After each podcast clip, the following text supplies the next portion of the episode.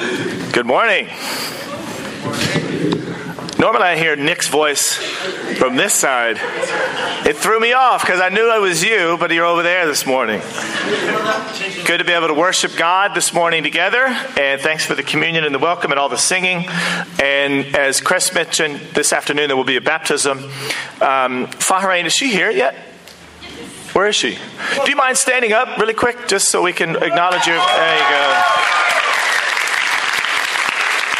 That's going to be awesome. She'll be baptized at Hearn Bay on, on Hearn Beach Road. And during the announcement, some people come up and share. And then at 1 o'clock, we'll all head over for that baptism because we live near water. So, really cool to get baptized in the water instead of a pool, you know? But that'll be good. And last week, if you were with us, the, the beginning of our church service could perhaps have been a bit chaotic. And for people that were tuning in on Facebook, there was comments like, what is going on? And uh, of course, it, it achieved the purpose it was designed for because even Chris McDonald, who works with the kids ministry, heard the chaos and, and he came in and said, what is going on? So that, that is not normal what happens here if you were here last week. It was just an illustration to show what church at Corinth would have looked like. So today is going to be normal. It's going to be ordered. It's going to be peaceful. And John Jono's getting ready. He, he must feel a revelation coming on. And uh, Carlos, you remember Carlos was preaching, and Raymond was saying, My sermon is more important than yours. And um, and and I don't remember what Nick was saying, but he was saying something as well. But anyway, praise God, we have order in in the Bible and in Christ. And so today we'll look at 1 Corinthians 15. So if you have a Bible, turn over there. Let's pray. This is, this is a good chunk of Scripture. So it's helpful to read a healthy dose on your own or in public. That, that's a that's a practice of the early church. They would read Scripture publicly, and so that's what we'll do today. We'll read the entire chapter, which is quite a bit, and it's helpful just to kind of digest it. Things things may strike you that aren't really said in the sermon, but certain phrases, words, concepts, and ideas seem to pop more when you read things publicly. So that's what we'll do with 1 Corinthians chapter 15. But let's pray together and then we'll read this passage. Father, we're grateful for the resurrection, which really roots our entire faith system. And we're grateful for the Spirit that came and dwells inside of us and opens our minds and hearts and help us to really um, understand this passage. Help us to really understand its core truth and, and use me despite my flaws and help, help the, the scriptures to come to life for all of us so that we can follow it and follow your Son more closely. Pray all this in Christ's name, amen. Starting in verse 1 of 1 Corinthians chapter 15, we'll read the whole chapter together.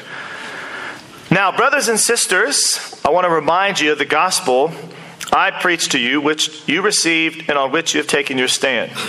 By this gospel you are saved if you hold firmly to the word I preached to you. Otherwise, you've believed in vain. For what I received, I passed on to you as of first importance that Christ died for our sins according to the Scriptures, that he was buried, that he was raised on the third day according to the Scriptures, and that he appeared to Cephas and then to the twelve. After that, he appeared to more than 500 of the brothers and sisters at the same time. When you hallucinate, you don't do it in large groups. That's kind of the counter to people say that when Jesus appeared, it was a hallucination, most of whom are still living, though some have fallen asleep. Then he appeared to James, then to all the apostles, and last of all, he appeared to me also as to one abnormally born. For I am the least of the apostles and do not even deserve to be called an apostle, because I persecuted the church of God, but by the grace of God, I am what I am.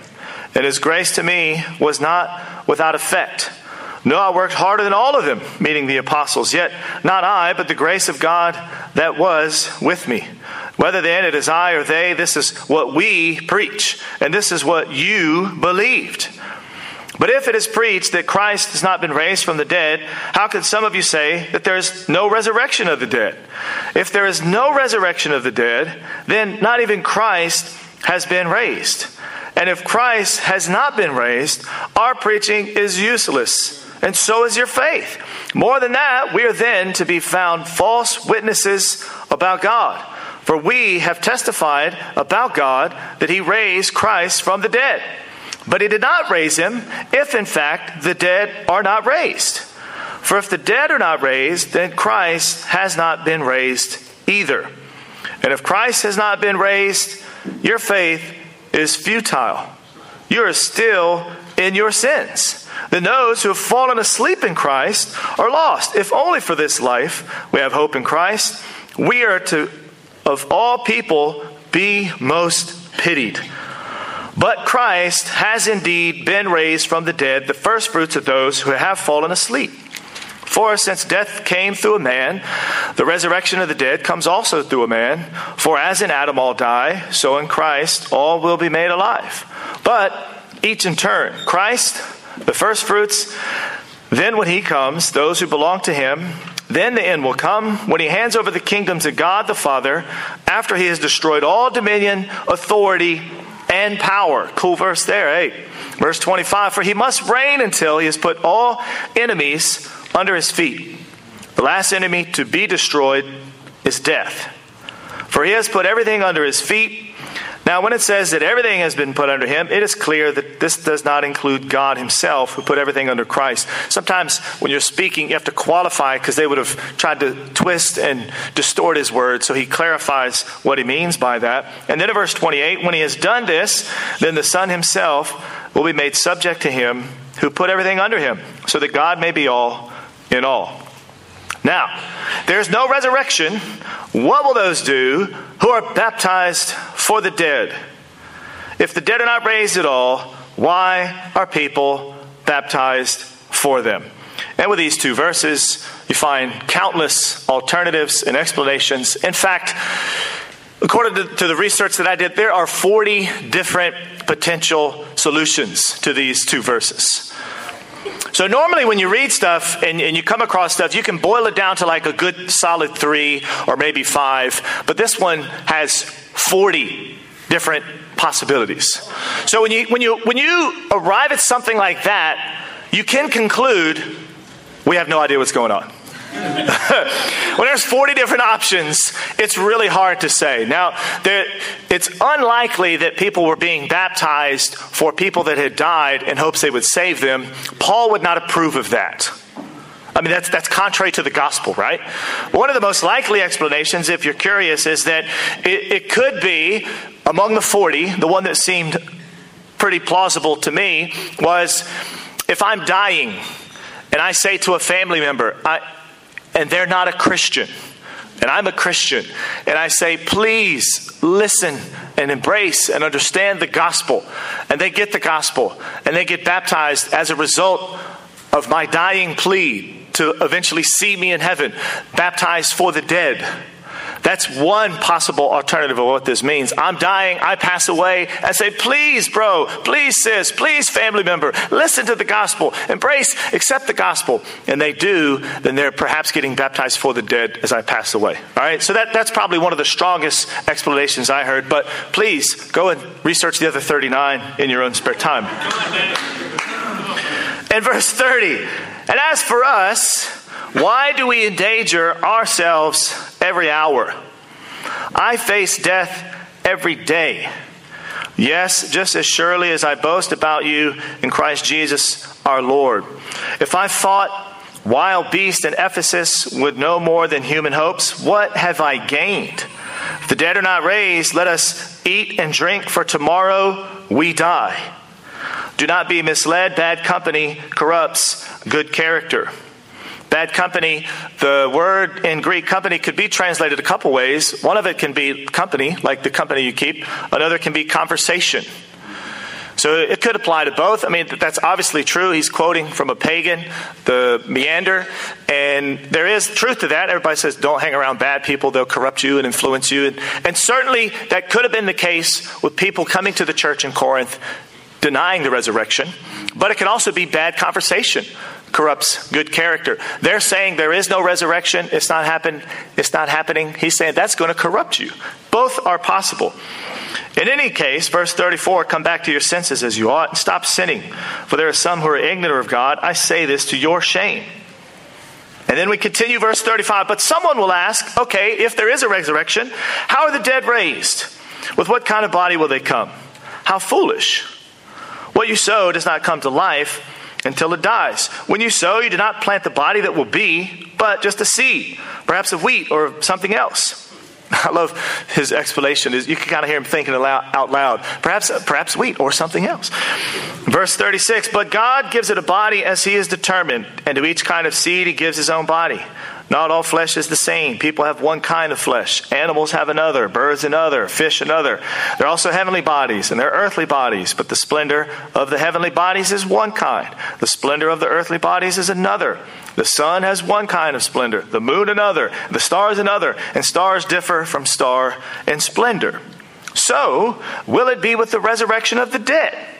The body that is sown is perishable, it will pass away. It is raised imperishable. It will last forever. It is sown in dishonor. It is raised in glory. It is sown in weakness. It is raised in power. It is sown a natural body. It is raised a spiritual body. That's Way cool stuff. If there is a natural body, there is also a spiritual body. So it is written The first man, Adam, became a living being. The last Adam, Jesus, a life giving spirit. The spiritual did not come first, but the natural. And after that, the spiritual. The first man was of the dust of the earth, and the second man is of heaven. As was the earthly man, so are those who are of the earth, and as the heavenly man, so also are those who are of heaven. And we're going to talk about what all this means, okay? So, in verse 49, and just as we have borne the image of the earthly man, so shall we bear the image of the heavenly man. I declare to you, brothers and sisters, that flesh and blood cannot inherit the kingdom of God, nor does the perishable inherit the imperishable. Listen, I tell you a mystery. We will not all sleep, but we will all be changed.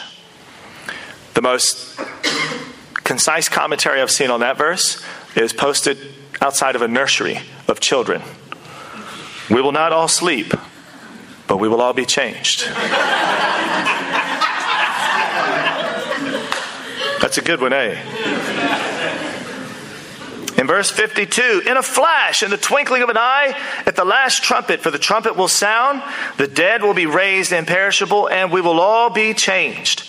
For the perishable must clothe itself with the imperishable, and the mortal with immortality. When the perishable has been clothed with the imperishable, and the mortal with the immortality, then the saying that is written will come true Death has been swallowed up in victory. Where, O death, is your victory?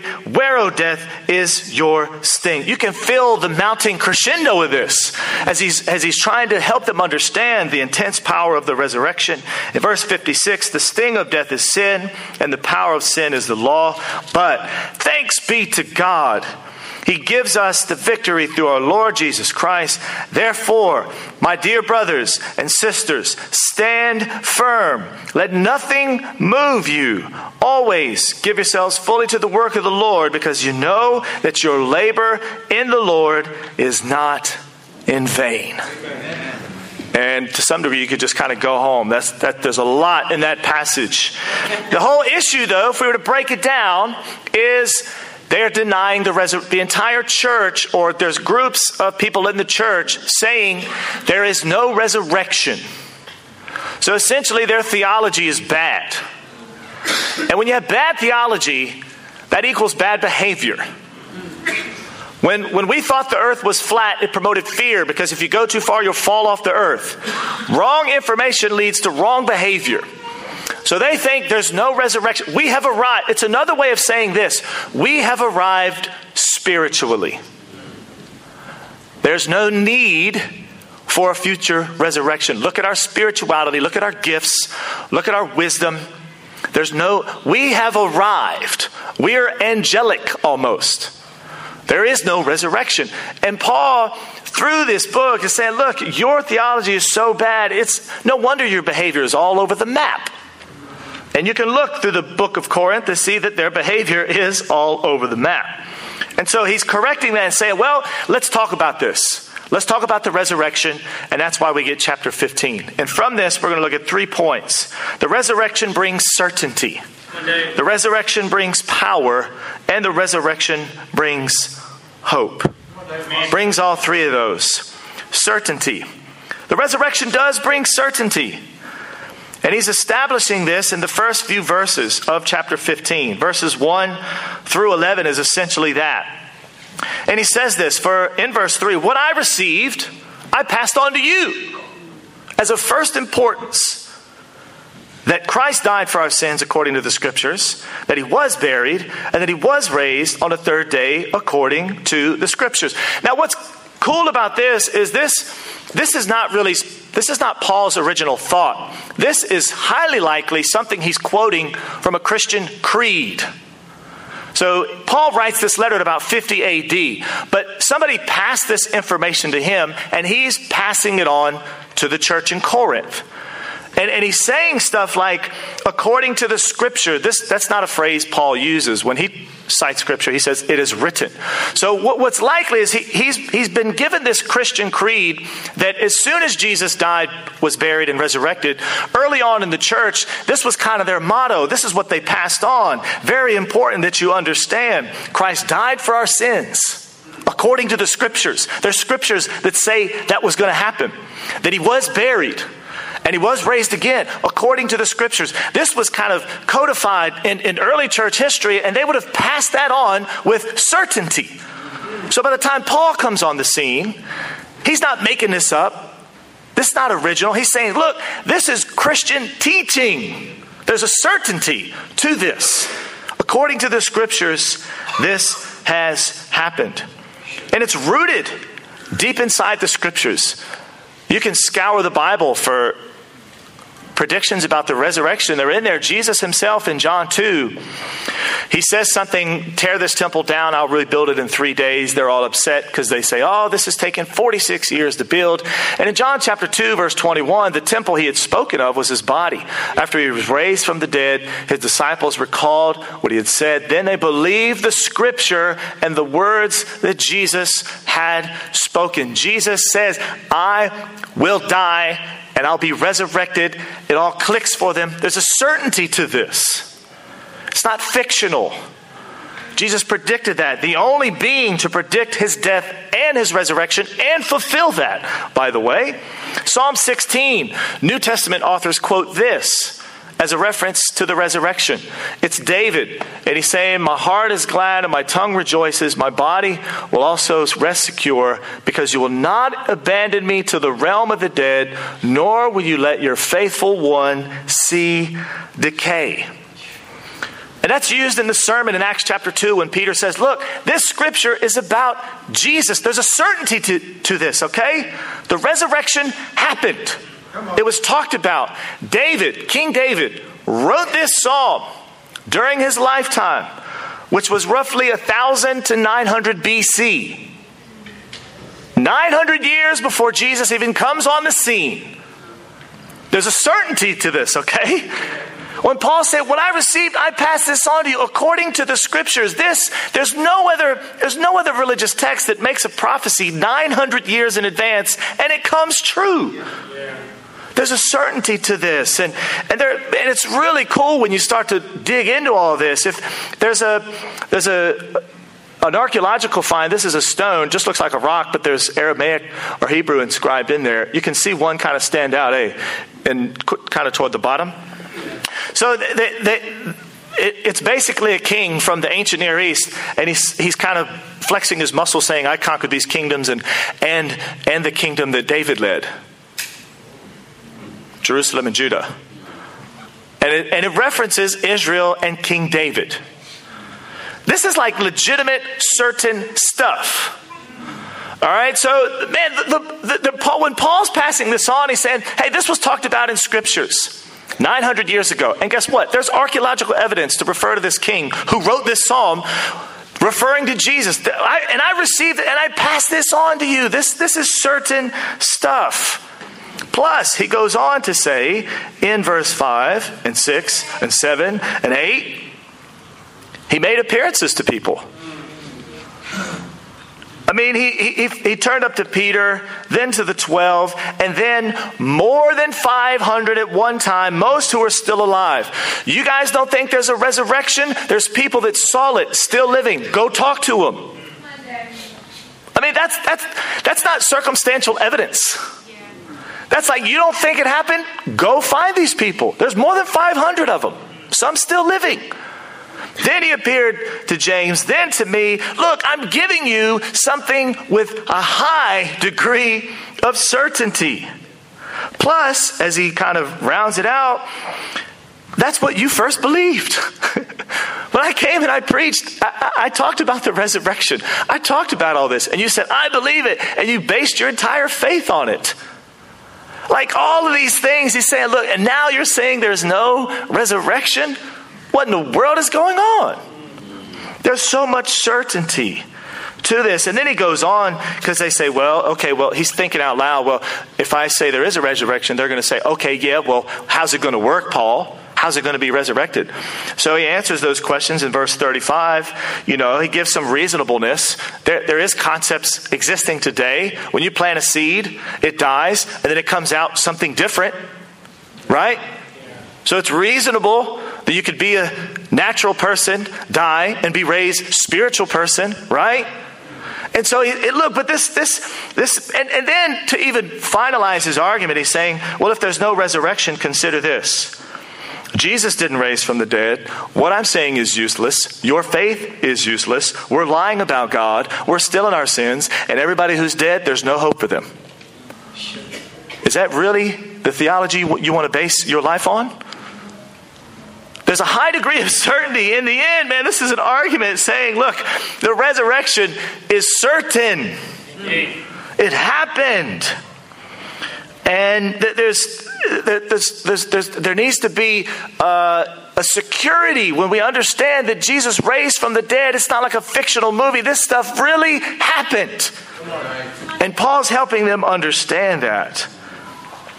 Some people say, because, you know, if you talk to people and they say, well, I, I, don't believe in the Bible or God or this stuff because I, I really haven't heard a good explanation for it.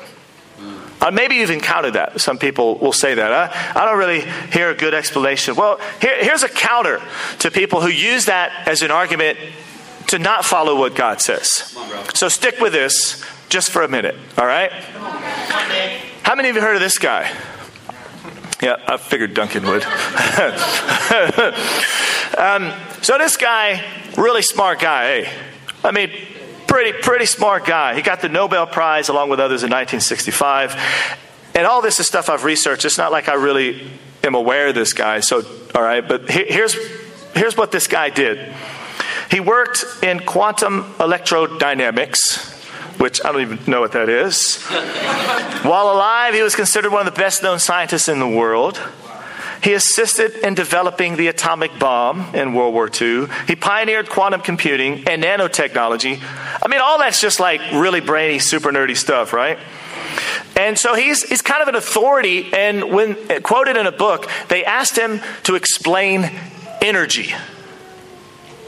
And he said, No one knows what energy is. We can describe it using some natural law, but no one can actually explain energy. But yet everybody believes in it, even though we can't thoroughly explain it. And so when people say, because I've heard people respond to me and say, well, I, I, I, can't, I, can't really believe, I've never really heard a thorough explanation of how the Trinity works. Yeah. I've never heard, heard a thorough explanation of how Jesus can be God and human at the same time. So I just can't believe it. Well, explain energy to me. Well, but you believe in that. Explain consciousness to me. But you believe in that. Right? And so and so people always have this argument, but but that, that doesn't work. Right? The, the, no, nobody can explain all this kind of stuff, but, but Paul's countering saying, but, but there is a certainty to the resurrection. And, and even if you can't explain it to the, the best of your ability, people still believe in stuff they don't really understand. So why are they critiquing us for believing in something that has a high degree of certainty? Backwards, right? Backwards. And so we got to understand, even smart people say, hey, look, we can't explain this stuff, but we believe in it. Man, I, I can't explain how Jesus was raised from the dead, but I flat out believe in it. Right? The resurrection is certain. It gives me security. It should give us security that this is true. It was prophesied about. You read the Book of Mormon, there's a lot of prophecies that never came true. And they just kind of sidestep them and say, oh, well, let's, let's just ignore those. But th- that's not the Word of God. The Word of God prophesied Jesus would resurrect from the dead, and it flat out came true. Yeah. Quran, same thing. Prophecies, vague prophecies, never came true. Bible, prophecies that came true. Jesus resurrected from the dead. We, don't have to be intimidated by an atheistic society that says, Tell me why you believe in God. Tell me all the answers. Say, Hey, I'm certain it happened. If you could explain to me energy, I'll explain to you the Bible. Don't be intimidated by those are normally excuses and smokescreens for the lack of desire to actually change their life. There's certainty to the resurrection, and we need to stand secure on that. Amen. The resurrection brings certainty. It also brings power. And praise God for that.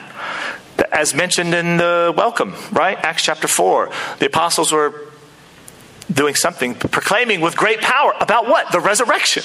I mean, they're fired up about it. This is 50 days after Jesus has been resurrected in Acts chapter 4, roughly around there. And, and, it gave them great power to testify about Jesus. And so in, in this passage, we find that there's a close connection with the Jesus dying for sins and being raised again. That's verse 3 died for our sins according to the scriptures, that he was buried, and he was raised on the third day according to the scripture. There's a connection there. So it would have been one thing if he would just died for our sins. That, that's helpful, but it's not as helpful as if he raises from the dead and defeats every power and dominion and every authority. So now we're free. Now we actually have power to follow suit because of the resurrection. And so throughout this, you'll get a contrast. In verse 2, this word occurs at least four times throughout this passage. Verse 2 says, Well, if it's not true, you have believed in what? Vain. If what I preached isn't true, you believed in vain.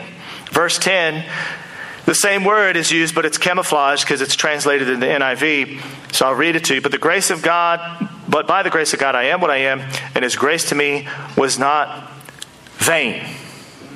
The NIV will translate it without effect. God's grace wasn't vain. It had power. And I worked harder, but it wasn't me, it was the grace inside of me. Verse 14, it appears again.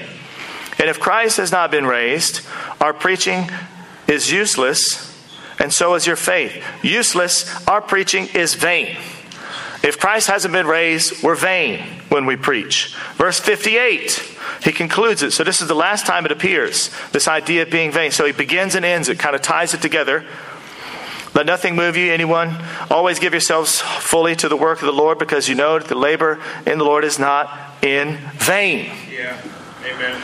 So if, if what if it's it's not if it's not vain, it gives us power, but if if all this isn't true, then we're just living vain, empty lives.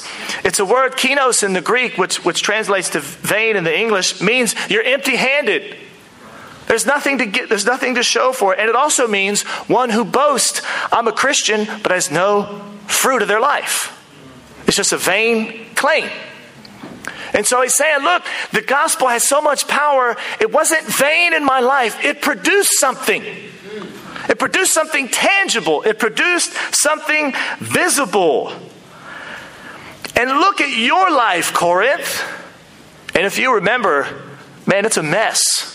Chapter 3, division. Chapter 4, more division. Chapter 5, immorality. Chapter 6, lawsuits. Chapter 7, chaos in the marriage. Chapter 12, who knows what's going on? Chapter 12 of 14 chaotic church structures, but that's all a result of their vanity saying, We're Christian, but there's no real visible, tangible evidence. And Paul said, that's not right. It, it, the, the resurrection shouldn't be vain, it should have some power. Because this is true and this is certain. And if it wasn't, verse 30 through 32, what in the world am I doing fighting hard for you guys? Fighting wild beasts. That may be literal or metaphorical, but whatever, it's crazy. And Paul says, Look, why, why would we be doing what we're doing if there was no power in the resurrection? There's a power to this. And when you believe, and when you, and when you study the Bible and it becomes clear and the light bulb goes off, and you say, man, Jesus resurrected and it becomes real, it, it catapults you into a genuine Christian life. You don't have to fake it or manufacture it. It's, I believe this, and there's a power available that's tangible. And we see this in Luke 7. This is the sinful woman who comes to Jesus in Luke 7. What I find fascinating about this story is what does Jesus say to her as she goes? Your what has saved you? Your faith. Now, if you read that passage, she doesn't say one word in the entire passage. But Jesus says, Your faith has saved you. He visibly saw her faith because of her actions. She didn't come to the party and say, I'm a Christian. Let me show you I'm a Christian. She just came and showed her faith by her action. I find that a bit convicting because our, our religious cultural, I'm a Christian, I blah, blah, blah, blah. Is it vain? Is your Christianity vain or is there power behind it? Are you just saying words? Or is there visible, tangible evidence of your being changed by the resurrection? Where you don't have to say a word. People just, man, it's clear. There's no doubt. That person's life is changed. That's inspiring, but it's also convicting. Yeah. It means if, if you believe in the resurrection, there's a power available for you and me and us to change. You think, how am I going to pull my family back together? It's falling apart. The resurrection. Has power to bring it back together. How am I going to bring my marriage back together? The resurrection has power to bring it back together. How am I going to reconnect to my kids? The resurrection. There's power to reconnect to your kids. How am I going to change the parts of me that I don't like or that I can't change? The resurrection. There's power in the resurrection. How am I going to overcome these long term entrenched habits in my character? The resurrection. There's power in the resurrection. That's the encouraging bit of it. But it's also a strong challenge to those of us who say, Man, I'm, I'm really living this out, but there's not squat action involved. That's vain. And Paul said, Look, the, the resurrection brings power. It shouldn't be. vain. I, I believe, I believe, I believe, I believe. How's your Bible study going? Oh, I haven't been reading my Bible. I believe, I believe faith comes from hearing. I believe I should confess my sins. When's the last time you confessed? No idea. Vanity. I believe in making disciples. When's the last time you connected to someone, built a friendship with someone, poured your life out to someone to try to help them understand the gospel? Uh, been a long time. No power. Vain. I believe in discipling. I believe people need to help me. When's the last time you got input? Uh, haven't done it in a while. When's the last time you served the poor? When's the last, you know, but there should be some visible action, not just statements of vanity. If we really understood the death, burial, and resurrection, it wouldn't make us passive. It would make us active. Yeah. And the power would be transparent, as is in the case of the woman in Luke 7. Let's close out with the resurrection brings hope. Come on, Come on bro. Resurrection brings hope, and I hope it brings you hope. Verse 51 Listen, I tell you a mystery. We'll not all sleep, we'll all be changed in a flash, in the twinkling of an eye, in the last trumpet. For the trumpet will sound, and the dead will be raised imperishable, and we will all be changed. Verse 42 through 44 is the same idea. We'll be resurrected where our bodies are weak and decaying, and we're sown like that, but we'll be raised and we'll never decay. Verse 42 through 44. Verse 50 if we're only natural bodies, we can't enter into the kingdom of heaven. Corinth was so caught up, we've arrived, we're spiritual. And Paul says, Yeah, well, if, if that's all you got, you can't get into the kingdom of heaven because that type of body won't transition over. Verse 50 you, you must have the imperishable to enter the kingdom of heaven. And I, and I think this brings a lot of hope. Because if, if you think about it, if all we have in this world is all it is, then Paul's right. Just, well, let's eat, drink, and be merry, for tomorrow we die. There's no real purpose. If that's, if that's all there is to this life. And so, because of that, a lot of, a lot of criticisms and critiques have been made of Christianity. They say Christians can't deal with reality in the real world, so they concoct this elaborate plan of an afterlife, which helps them embrace reality. And if that's true, man, that's sad. And, and in other words, ah, life is so tough. I need something to hang on to. There's got to be an afterlife. Now I can move forward. That's kind of the critique, especially from atheists. And, and you know what? For their argument, that all works well if God doesn't exist. But if we turn it around and say, okay, well, for the sake of argument, because because people often, you, I've heard people say that to me. Oh, I think it's an opium of the soul. It's a crutch, and et cetera, and et cetera. Okay, well, if that's your argument, let's turn it around and use it in the same way with you. If God really does exist, then perhaps at the end of the day, you're really looking to not be held accountable. And that's why you live your life the way you do. You don't want anyone to call you out, call you to account. Because if God, if God really exists, that's what's going to happen. Maybe your version, maybe your belief system is an opiate. Maybe your belief system is a crutch because you just don't really want to be held accountable. You got we got to look at both sides of the coin. But in this in this passage and all throughout the Bible, there's an extreme hope a certain hope. This is rooted in Scripture. It gives power and it gives us hope that there is something more. Praise God for that. Praise God for that. And and think about you know, study literature in college and and all these different themes. So I, I like themes. And, and Lilise was watching Harry Potter recently, and I've never seen it. Still haven't seen it all the way through. I know. Sorry, I fell asleep. Sorry. I tried. I tried hard. But I was like, so I woke up and kept waking up. It's like halfway through it, kind of in and out, and I, I got it. Okay, he's chosen. I kind of got that bit, but he doesn't really know it. All right, so okay, and then, you know, I'm thinking, okay, Neo from the Matrix. And by the way, Neo, if you reverse the words, it's one, you know. one. But so he's the chosen one. He doesn't know it. And he's trying to get people, people are trying to, you're the one, Neo. And, and what's he supposed to do? He's supposed to bring peace to the Matrix, right? What's Harry, Spot, Harry Spotter? What's Harry Potter supposed to do? I don't know what he's supposed to do. He's supposed to kill Voldemort and the dark evil forces, right? So that's that's Harry Potter. Neo comes in. He's the chosen one to bring peace to the Matrix. And then you got Luke. you know, and what's it, what Luke Skywalker, what's he supposed to do? This Jedi prophecy, he's the one supposed to balance out the force, and he's the chosen one, and blah, blah, blah. And then you got Lord of the Rings, Frodo, well, he's chosen one, he's supposed to take the ring to Mount Doom or something like that. You know, but, but, and that, that's just a few examples. But what you get from this is that humanity wants a chosen one to rescue them. Yeah.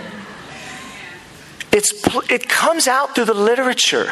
It comes out through the media. We desperately hope someone will rescue us. We desperately hope someone can overthrow the dark forces of evil. And we're waiting and hoping for the chosen one. Praise God, our story isn't fictional. It's not a character about somebody with a Z on his forehead or whatever. It's about a human being that lived, died, and it's verifiable, it's accurate, it's certain. And that gives us hope. Because the chosen one lived, died, and resurrected for you, for me, and the church. There's more to this life. The hope of the resurrection gives us courage to face fears, to be radical, to eliminate anxieties and stresses. It gives us hope because of the chosen one Jesus. To conclude, I pray we become a community who believes in the power of the resurrection.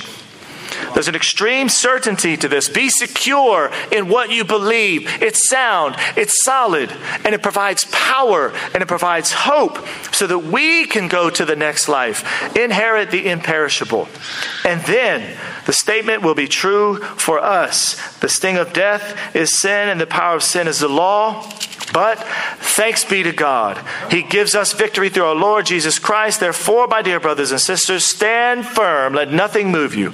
Always give yourself fully to the work of the Lord because you know your labor in the Lord is not in vain. Amen.